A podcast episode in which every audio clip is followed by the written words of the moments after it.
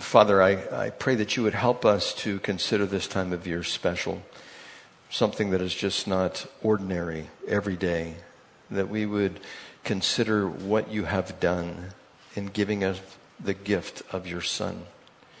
And Father, may we be able to give gifts, not necessarily physical gifts, but the gift of life to those who don't have it a word of knowledge, a word of wisdom, a word of encouragement during this time of year.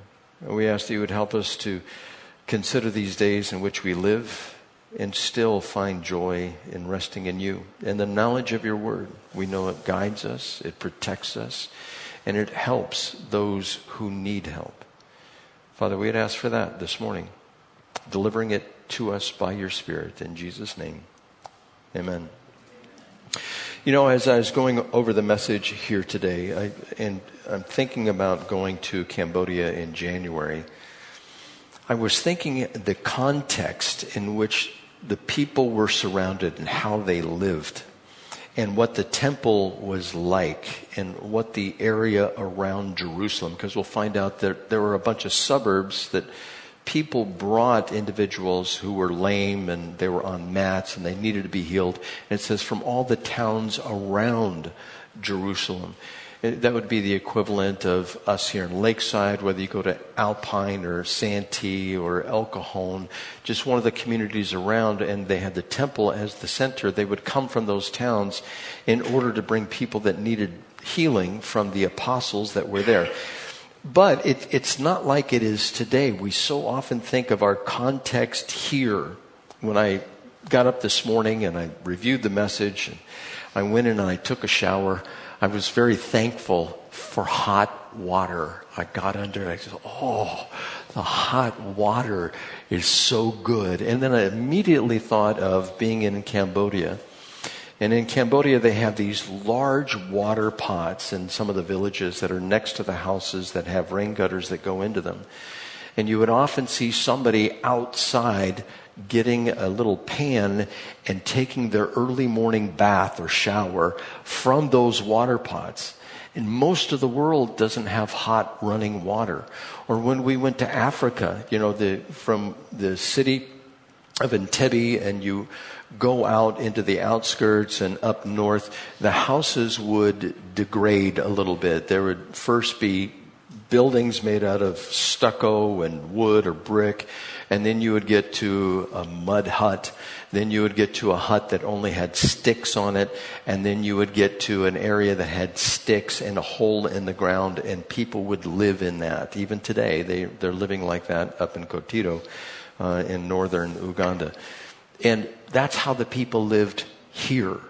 They didn't have the big metropolitan sewers and hot water and everything else, and they were constantly in need, and there were thousands and thousands of people like that.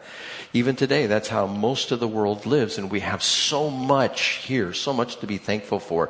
Have you noticed how quickly it happens that you gain the weight that you were trying to lose all year last year and Thanksgiving hits.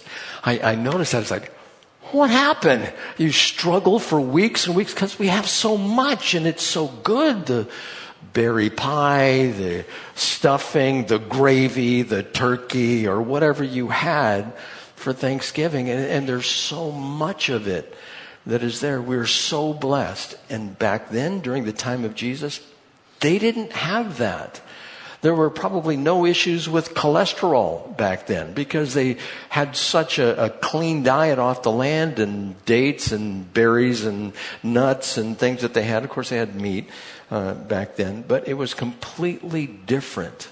I also noticed uh, over the uh, past couple of weeks, we walked into I actually went to a store over here by Lindo Lake, and I was just impressed how much they have in the store. I, I walked through, it's a small store, and I go, wow, Look at all this stuff. People were constantly in want in the time of Jesus and after his ascension as well. And the people there, they enjoyed rich fellowship. And remember, they were in the temple areas, uh, Solomon's colonnades, which were there.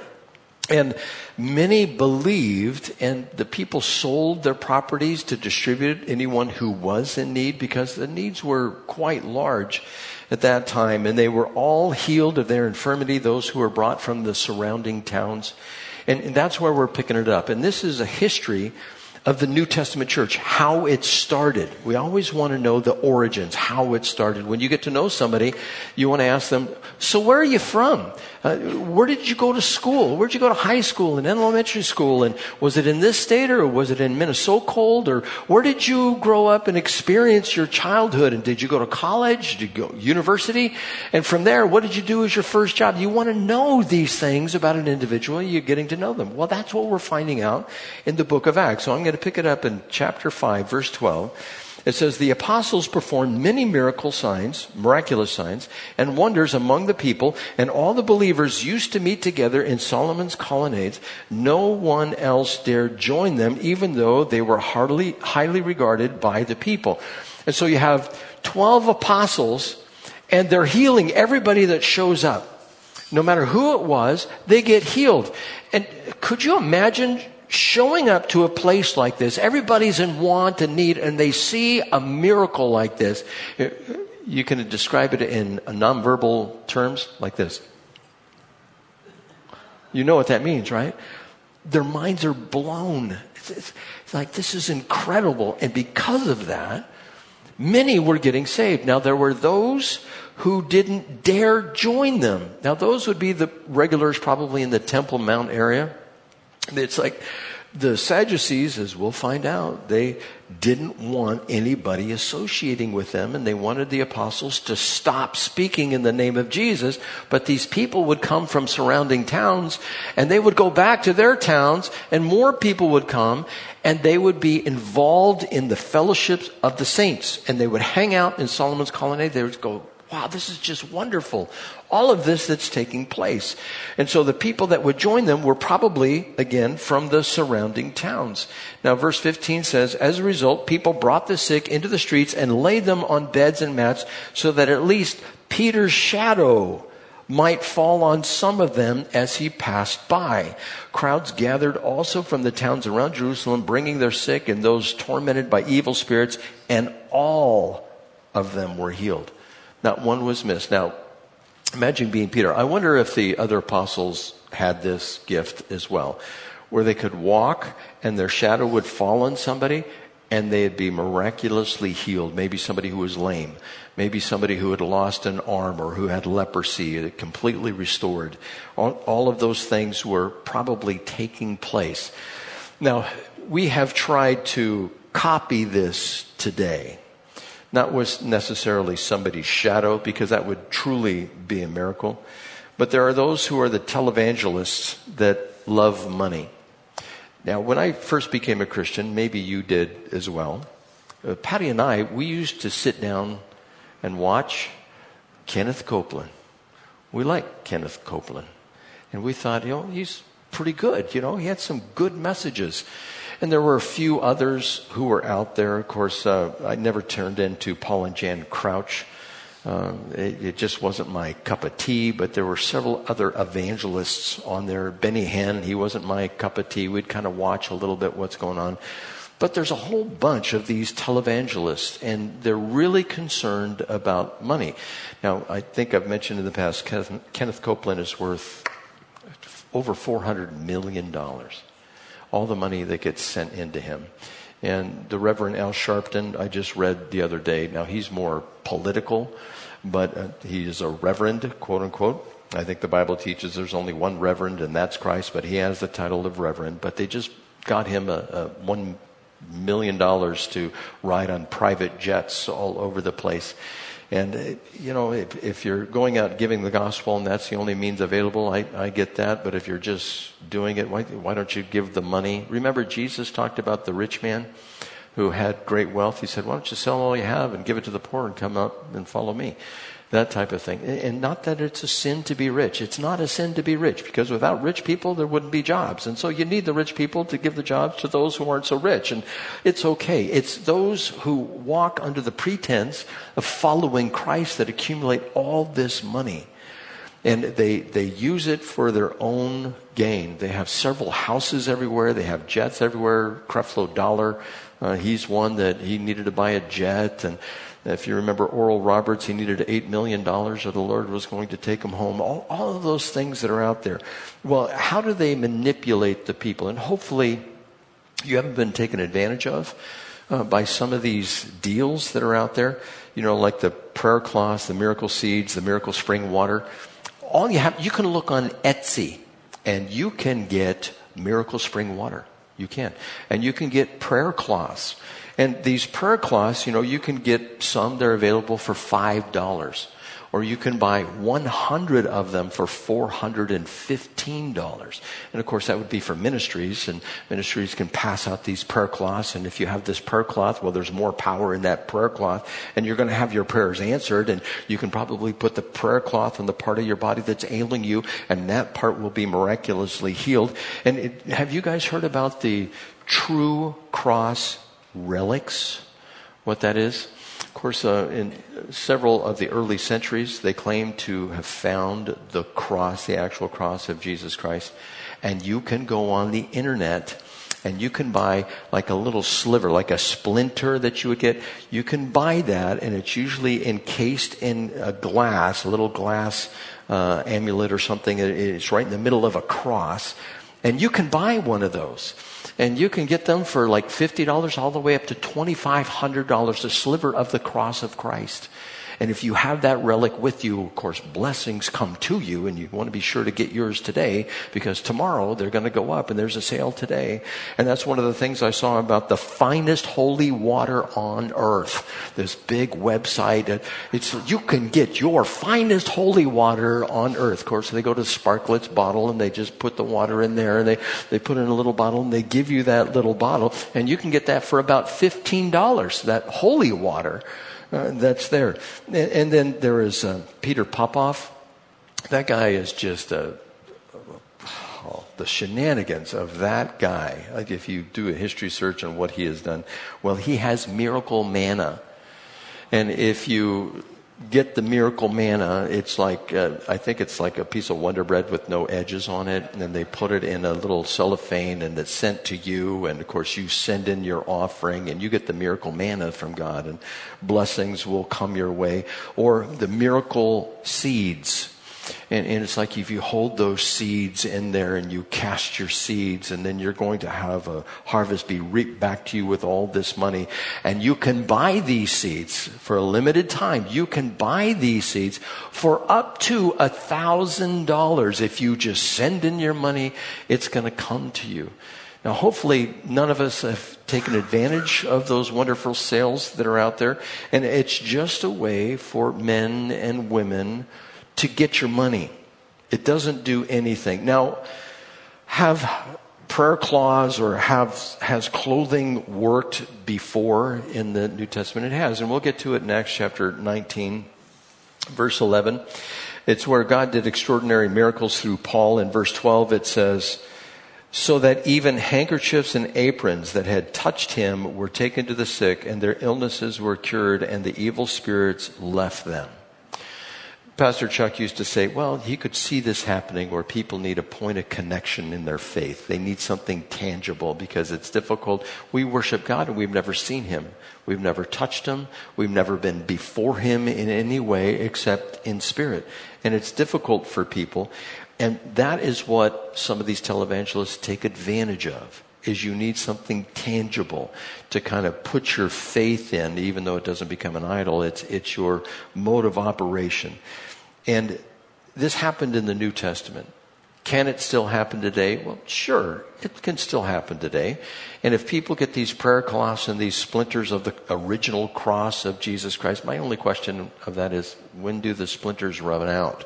And are they pulling the rest, uh, the remains with tweezers out and dropping them in these little um, glass things to send them to you and putting those in crosses? I, I don't know exactly how they do it. My question is the people that do that, the people that just go get some wood and put the splinters in there and they're sending them out, do they have a pang of conscience like this is really isn't the cross of Christ, but it's like it, and so you know it'll work? It, it, do they justify it in some way?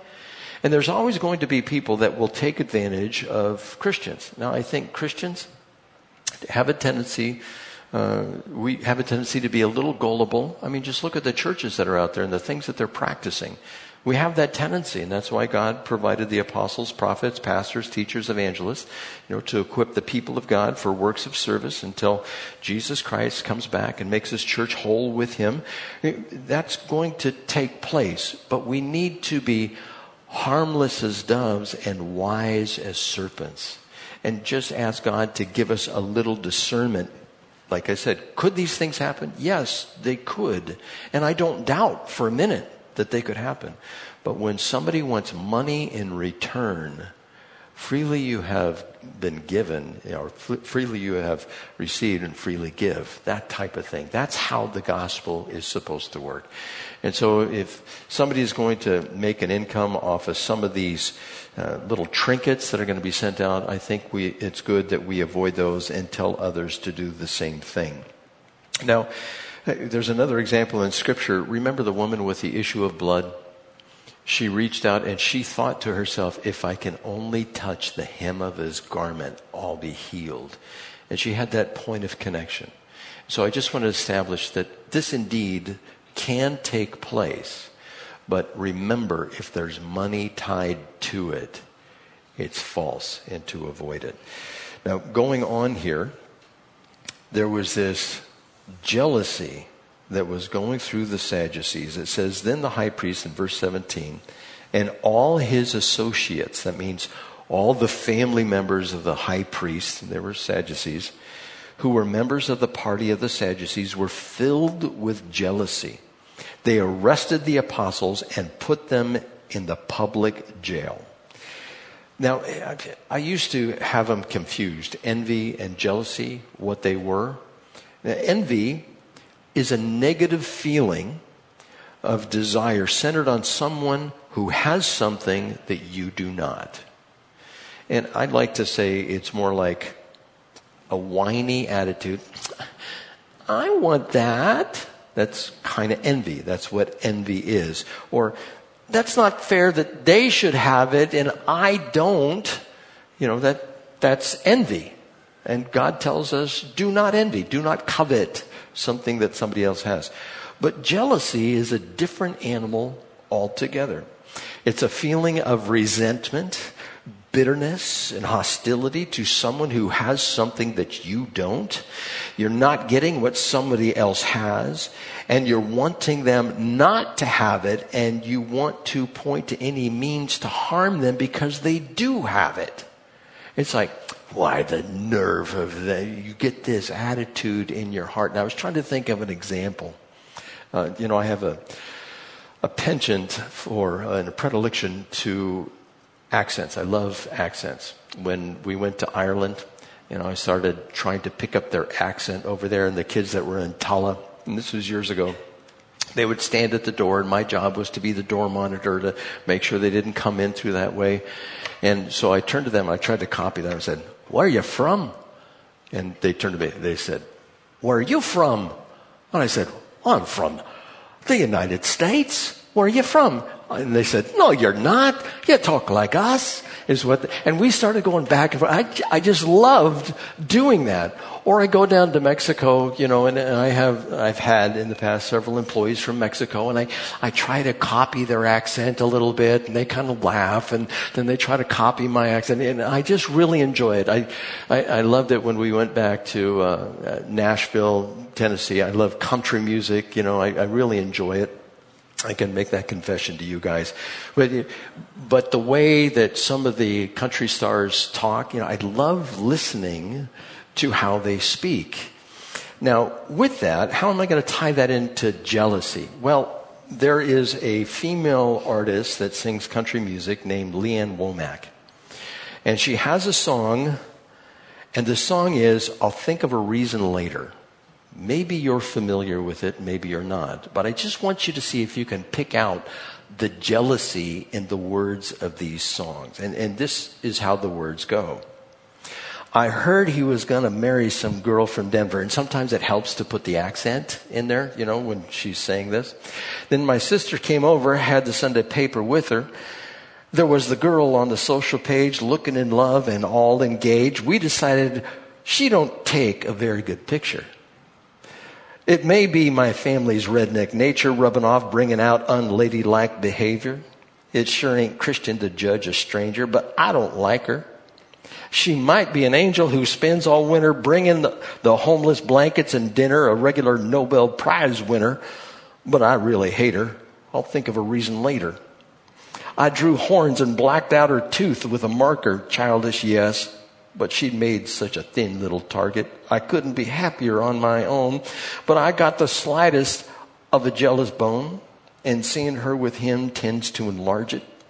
Inside her head may lay all the answers from curing diseases and baldness to cancer, salt of the earth and a real good dancer, but I really hate her. I'll think of her reason later. That's jealousy. It's like, I see her and I just, I hate her. I hate her already. You know, and now, guys, guys, we don't do this. We don't look at other guys and, oh, I really hate him. Look how good he looks and his hair's just right and, you know, he has all the right clothes and his shoes. Oh, he's got boots too, you know, that we don't do that. What guys do, we have our hands in our pocket. Somebody looks okay, go, hey man, what's up? Hey, what's up? That's it. Women, I'll often do this. I've walked behind my wife and just a little bit, you know, I carry her, what do they call it? The uh, robe, you know, I walk behind her. And as we're walking, I watch women's eyes, what they do. And they look at other women and first they look at their face, then their clothes, then their shoes, back up right in the eye. It, it, you can see it, and I'm just going, oh man. And uh, you women don't do it, I know, but most women, that's what they do. They just look at it and they have these judgments in their mind. And you, I can almost hear Lee Ann Womack, I, I don't like her, you know, that, that type of thing, or she thinks she's so pretty, and whatever the case might be. But that's just our natures. That's what we do. And men are different than women, and women will do that more often than men. Men, you know, if we don't like something, we usually just will say a few words and that's it. And if somebody doesn't like it, well, they can come back and we'll go to fisticuffs, you know, that type of thing. That's what guys do. But the women, it's different. They have the power of words. Now we know that women speak more than men, right? And they have a larger vocabulary and they have a tendency to put that out there and whether it's uplifting and holy and good and righteous and encouraging, all those things, that's great. And that's what we're supposed to cultivate. But women have a tendency to have more words and they use some off color words every once in a while. I'm not saying cussing, but they, they can look at other women and, and just, in their mind or verbally, they can say things against them. I think they, I never saw it, but wasn't there a movie called Mean Girls or something like that? I'm sure it was something that was verbal that was coming out. And God tells us this idea of jealousy, whether for a man or a woman. Now, a guy might look at another guy's truck and say, well, I want that. Why does he have that? You know, that type of thing. But it's not going to be too often. But these Sadducees were jealous. And they, they could have said, well, I don't like them, is what they could have said. I don't like these guys, and we mean them harm. Go and arrest those guys. They were jealous in their heart. Remember, Jesus condemned the Pharisees and the Sadducees for their inner attitude. And this is opposition that would come from without. It, it, comes from another sector, but inside they were experiencing this great and wonderful fellowship. Things were being shared between them. I'm sure there were words of encouragement all over the place. People would walk out of there just thrilled because they had been healed. They'd go back to the towns and their families and they would be encouraged as well. And the word of God would just spread as a result of this. And there was so much unity there. That's exactly what was pervasive in and amongst the believers that met in Solomon's colonnade. But the Jews, they were dissatisfied and there was disunity between them and the believers. And they wanted to stop whatever these believers were doing, whatever these apostles were doing. Now remember, Jesus was opposed from without. The Pharisees and the teachers of the law began to oppose him in Luke chapter 11 verse 53. Even the apostle Paul, before he got saved, on the road to Damascus, Acts chapter 26 verse 9, it says that he did everything possible to oppose the name of Jesus of Nazareth. He was just brutal and ruthless. And then Paul, once he became a believer in 1 Corinthians 16, 8 and 9, he said, there were many that opposed me. Now, anybody that's doing God's work, you're going to be opposed. You just have to get used to it. And when that opposition comes, you don't have to retaliate back. I, I saw this video, some guys witnessing they were out there, they had some signs and stuff, and they were just street witnessing. They weren't doing anything bad, and there's two guys standing. One guy who is probably about five foot seven, a guy next to him is about six foot three. And this guy comes up and he doesn't like what the guy's sign says and he's yelling at him in his face and he's just trying, trying to get his goat. And you see this guy who's like right up in his face he rears back and he starts to get ready to throw a punch. And this punch is coming right in for the guy, and the guy who's six foot three, his arm's so long, he just reaches over and stops it. It just hits it. And he looks at him and goes, no, that's not what we're supposed to do. And if you go out and witness on the street, you're going to have opposition. It's just going to happen. In your families, you're going to have opposition. Anybody that is not in Christ. I can remember I had just become a believer. And I, I, wasn't really sure what I was supposed to do, uh, how to witness, but I, I, was real zealous for the Lord. And at the time, I was working as a bartender, believe it or not.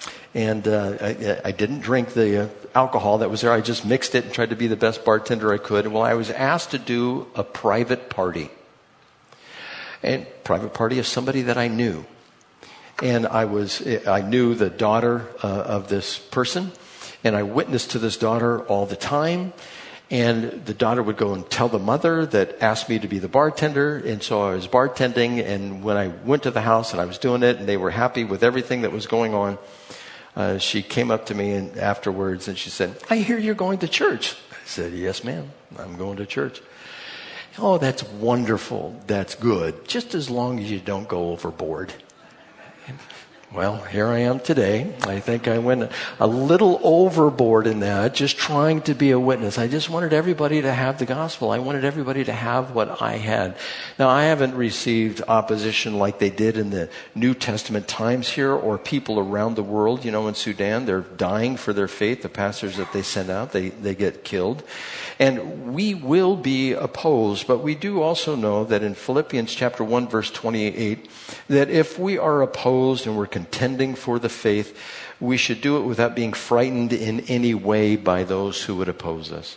Because we know that we have an inheritance. Now, the apostles were arrested and they were thrown in jail, but God released them. And this is a great story. They arrested the apostles and put them in public jail, but during the night in verse 19, an angel of the Lord opened the doors of the jail and brought them out. Go, Stand in the temple courts, he said, and tell the people the full message of this new life. At daybreak, they entered the temple courts as they had been told and began to teach the people. When the high priest and the, his associates arrived, they called together the Sanhedrin, the full assembly of the elders of Israel, and sent to the jail for the apostles. But on arriving at the jail, the officers did not find them there, so they went back and reported, we found the jail securely locked with the guards standing at the doors. But when we opened them, we found no one inside. On hearing this report, the captain of the temple guard and the chief priests were puzzled, wondering what would come of this. Then someone came and said, look, the men you put in jail are standing in the temple courts teaching the people. At that, the captain went with his officers and brought the apostles. They did not use force because they feared that the people would stone them. What a great story. They're in jail. The guards are there.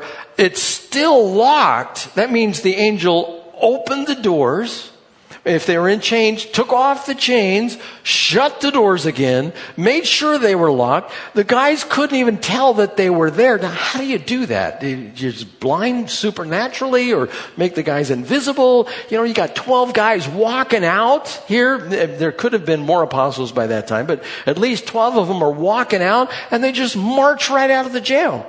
And they're told, now listen, at sunup, you go to the temple. The angel tells them. And so they go to the temple. Imagine the guys walking out of the jail. Did you just see that? And they were totally excited. Yeah, this is all right, man. How righteous. This is wonderful. And so they go and start teaching, and there's crowds in Solomon's colonnade that's there. And so sheepishly, the captain of the guard shows up and says, uh, Excuse us, uh, would you come with us? The Sanhedrin want to talk to you. And they go, Okay, no problem.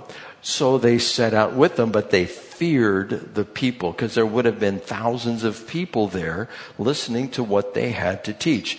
Now, this idea of fear. We are to fear God and not men. We know that Proverbs 9, verse 10 says, The fear of the Lord is the beginning of wisdom, and knowledge of the Holy One is understanding. And I believe the fear of the Lord begins with humility. That we, we fear God, He's righteous, He's going to be the judge. We bow both physically and in our hearts. We recognize who He is. That's fearing the one who is all powerful. Not to the point of trembling, because perfect love casts out all fear. When we're walking in the steps that God wants us to in His commandments, there's no fear. But when we step out of that as believers, afterwards there's guilt, there's disappointment, maybe even a little fear like, I, sh- I shouldn't be doing this. And this is not good. But when you're in the love of Christ, there is no fear because perfect love, like I said, it casts out all fear. But fear has to do with punishment.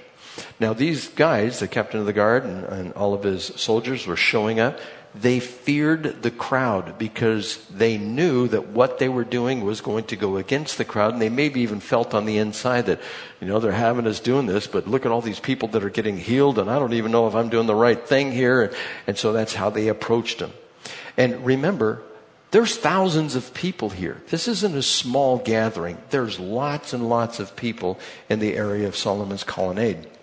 So, going on with this, verse 27 having brought the apostles, they made them appear before the Sanhedrin to be questioned by the high priest. We gave you strict orders not to teach in this name, he said. You have filled Jerusalem with your teaching and are determined to make us guilty of this man's blood. Are they guilty of this man's blood? Yes, they are. And he even goes on to say it again. Peter indicts them in verse 29. Peter and the other apostles replied, We must obey God rather than men. The God of our fathers raised Jesus from the dead, and here comes the finger pointing, whom you had killed by hanging him on a tree. Now they are already jealous. They already wanted to hurt these guys. And all 12 of them are standing there, maybe a couple other witnesses, and they're saying, and you were the ones that were responsible for murdering Jesus. Now, how do you think the Sadducees felt at that point? Who do you think you are? You know, they're filled with pride and this, they wanted to harm these guys, and we'll find out that they actually beat them. Now, uh, Jesus was killed in the worst possible way. Who doesn't, you know, somebody's ever asked you, how do you want to die? Well, of course you want to die in your sleep, no pain, you just want to go, right? Most people don't die that way, but that's how we prefer to die. What would be the worst possible way to die? Well, it's crucifixion.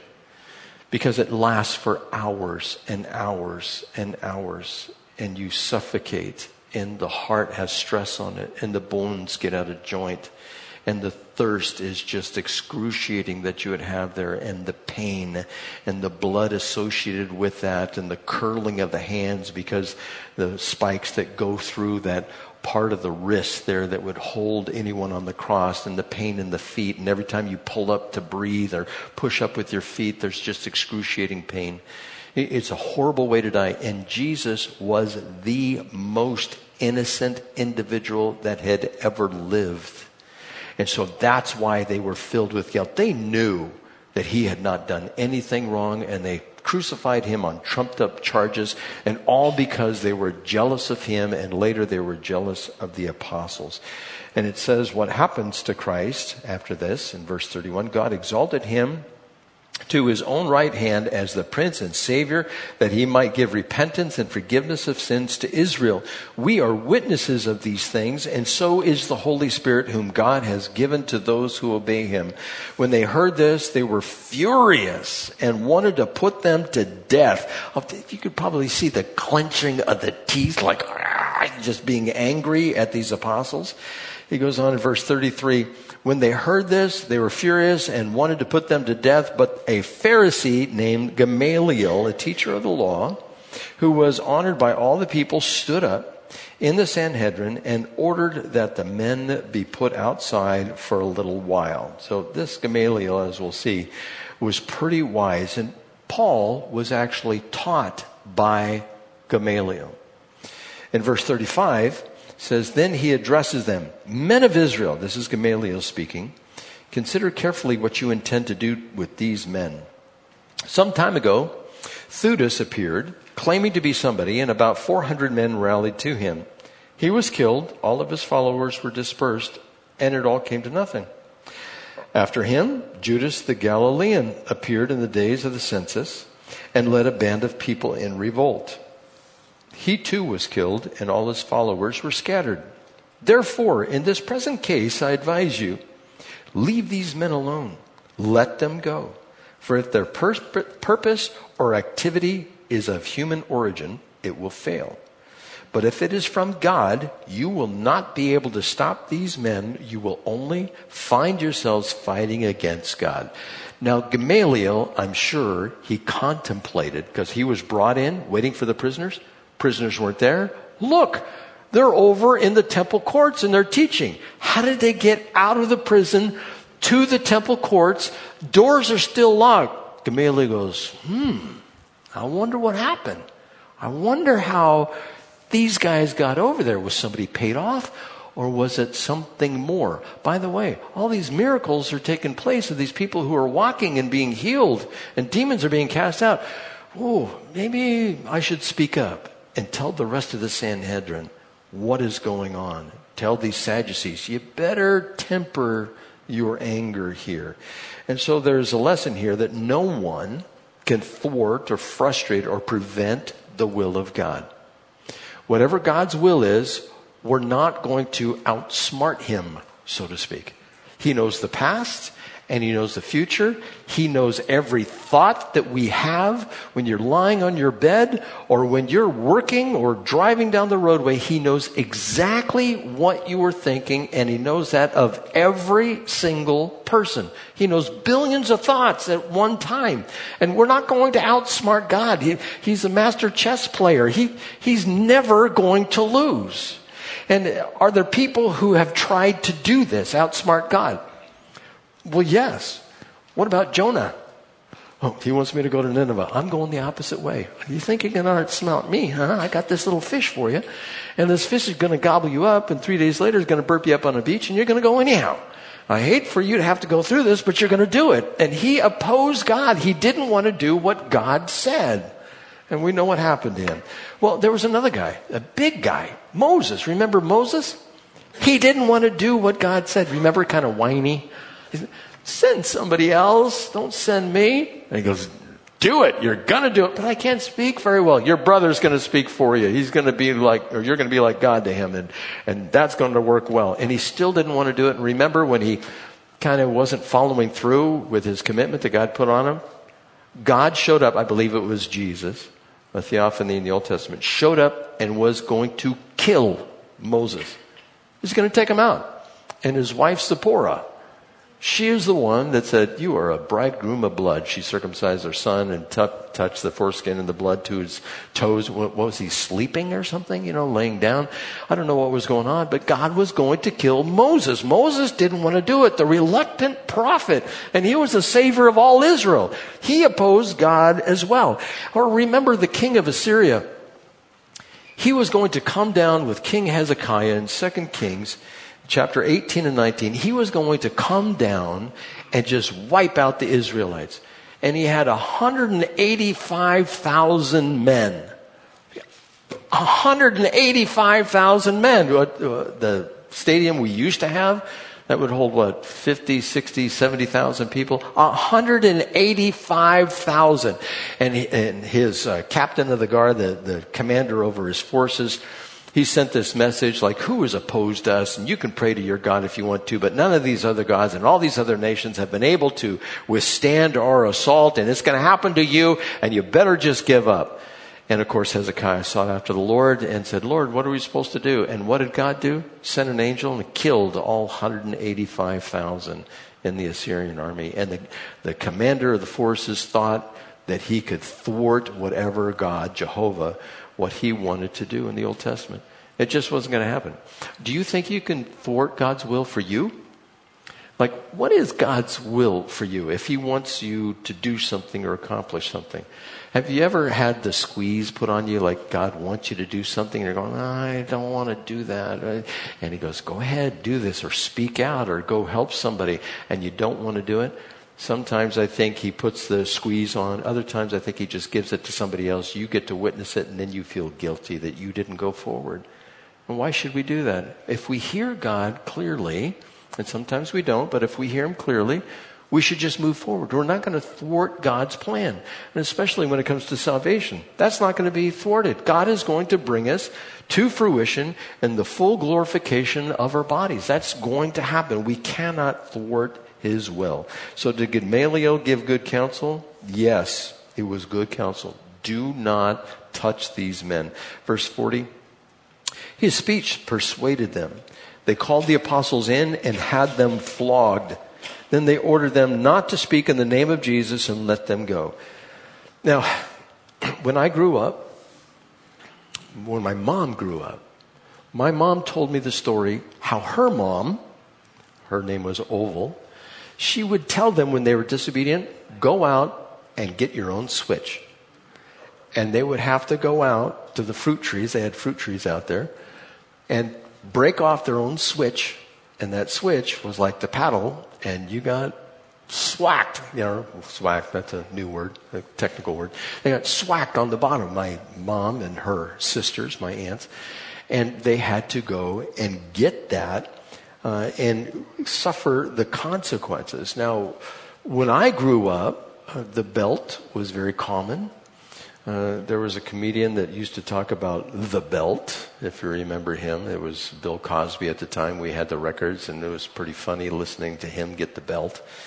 And we grew up in that era. If you did that today, you would be thrown in jail. But back then, uh, the belt was used, and that was the threat. And I think it went from the belt to the paddle, from the paddle to the spoon, to the spoon to just talk to them in timeout. I think that's kind of the progression it's taken.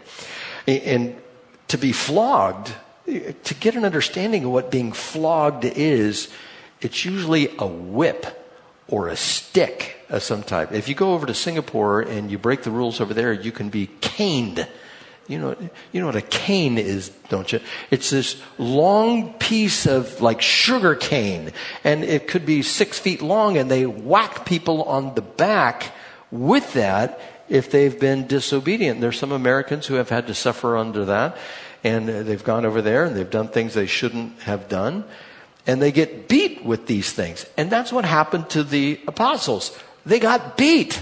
And, and it's not just a punch or two. They get whacked on the back with one of those things, and they would have bruises, probably bleeding.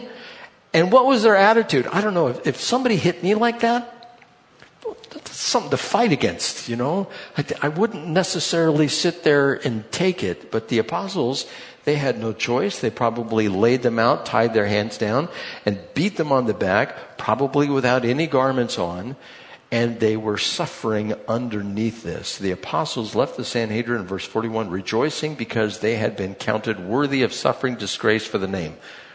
Who gets beat and walks away going, we were counted worthy? I, I, sorry, I wish I was more spiritual, but I don't relate to this. But these guys are apostles. And I don't see any complaining about the people who beat them. I don't see them turning against the Sadducees. They just took it and considered it a privilege to be beaten for the name of Christ. I want to be able to get there. I'm not there yet. I want to get there. Somebody beats me on the back. I, I want to be like the apostles for the name of Christ. Now remember, if you're getting beat because you're stupid, don't say, oh, I'm suffering for Christ. No, if you're getting beat because you've done something that's really dumb, don't think that you can bear up under it and just think you're okay, that it's all good. No, this, this is because you've been a direct witness for Christ. Maybe you go to a foreign country and you're persecuted because of your witness for Christ. That's when it becomes the privilege. That's when I believe the Holy Spirit gives the grace to endure such things. I read this and I kept on going over it and I'm going, wow, these guys are spiritual. And I want to get there. That should be an example for us. That we should want to get to that point where we would not condemn or open our mouths against those who would be persecuting us if they did it because we follow Christ. Even Philippians 129 it says, For it has been granted to you on behalf of Christ not only to believe on him, but also to suffer for him. So this is a privilege. If we are witnesses for Christ and we suffer underneath it, the Lord gives us the grace, just like he did these apostles. Now, I pray that none of us have to go undergo this type of persecution, but if it comes, this is to be our attitude. Verse 42 says, Day after day in the temple courts and from house to house, they never stopped teaching and proclaiming the good news that Jesus is the Christ. The application of this is never shrink back. If somebody tells you, stop speaking in the name of Jesus, stop giving the gospel, stop being that Christian that promotes the Christian ideals and the biblical, the Bible the Christian Judeo ethic which is out there. Stop doing that. If somebody says that, I'm going to do it all the harder. You know, that needs to be our attitude that we're going to give the gospel. We're going to bring encouragement. We're going to tell them of eternal life and what it's all about, no matter what the consequences. And, you know, I, I think that we live in a country where we don't have to worry about much of that. And I hope it stays like that. I don't know. But that certainly will purify a church, won't it? If the church starts to get purified by the persecution from the outside, you will know who the believers are and who they aren't. And I'm sure this uh, weeded out those in the church that didn't want to have their physical well being uh, in jeopardy. But that's what we're supposed to look at and those who sinned inside the church, like Ananias and Sapphira, and that we talked about last week, of course, they were weeded out of the church, and God said, "I will have a pure church. I want that church to walk and be that that uh, woman who is dressed in white, just like a a bride who is waiting to meet the bridegroom. And so God blessed the church and the gospel went out. Many people got saved. The opposition was still there. We'll see later as we go through the scriptures. The Sadducees and their jealousy was just pervasive and even Paul, and we'll get to him a little later. And we are to obey God rather than men. And if suffering comes, we should bear up under it. And it's commendable if we do so. And the part I talked about being stupid, 1 Peter chapter 4 verses 15 and 16. If you suffer, it should not be as a murderer or a thief or any other kind of criminal or even as a meddler. However, if you suffer as a Christian, do not be ashamed, but praise God that you bear his name. May we be able to do this. And in the slightest of ways, if we get ridiculed or people don't want to hear what we have to say, just take it with a grain of salt and say, wow, okay, Lord, you called me to do this. And that should be our encouragement, especially at Christmas time. Speak about Jesus to everyone you can. Give them the gospel. Say, you know, I'm buying these gifts for somebody, but Jesus is the greatest gift, and I'll never be able to match up to that particular gift. Have you heard about Jesus? Oh, where do you go to church? Hey, do you, have you ever looked in the Bible? Do you know if what he said was true? And it's as easy as that. What stops us from doing that? Us. That we stop ourselves. I don't want to do that. I don't want to cause controversy. You know, this idea of being tolerant, remember in our society? We're supposed to be tolerant of everything that is out there except the Christians. And that's the way our society goes. May you stand up. May you go against the flow. May you open up your mouth when the opposition arises, but do so with gentleness and respect. Let's pray.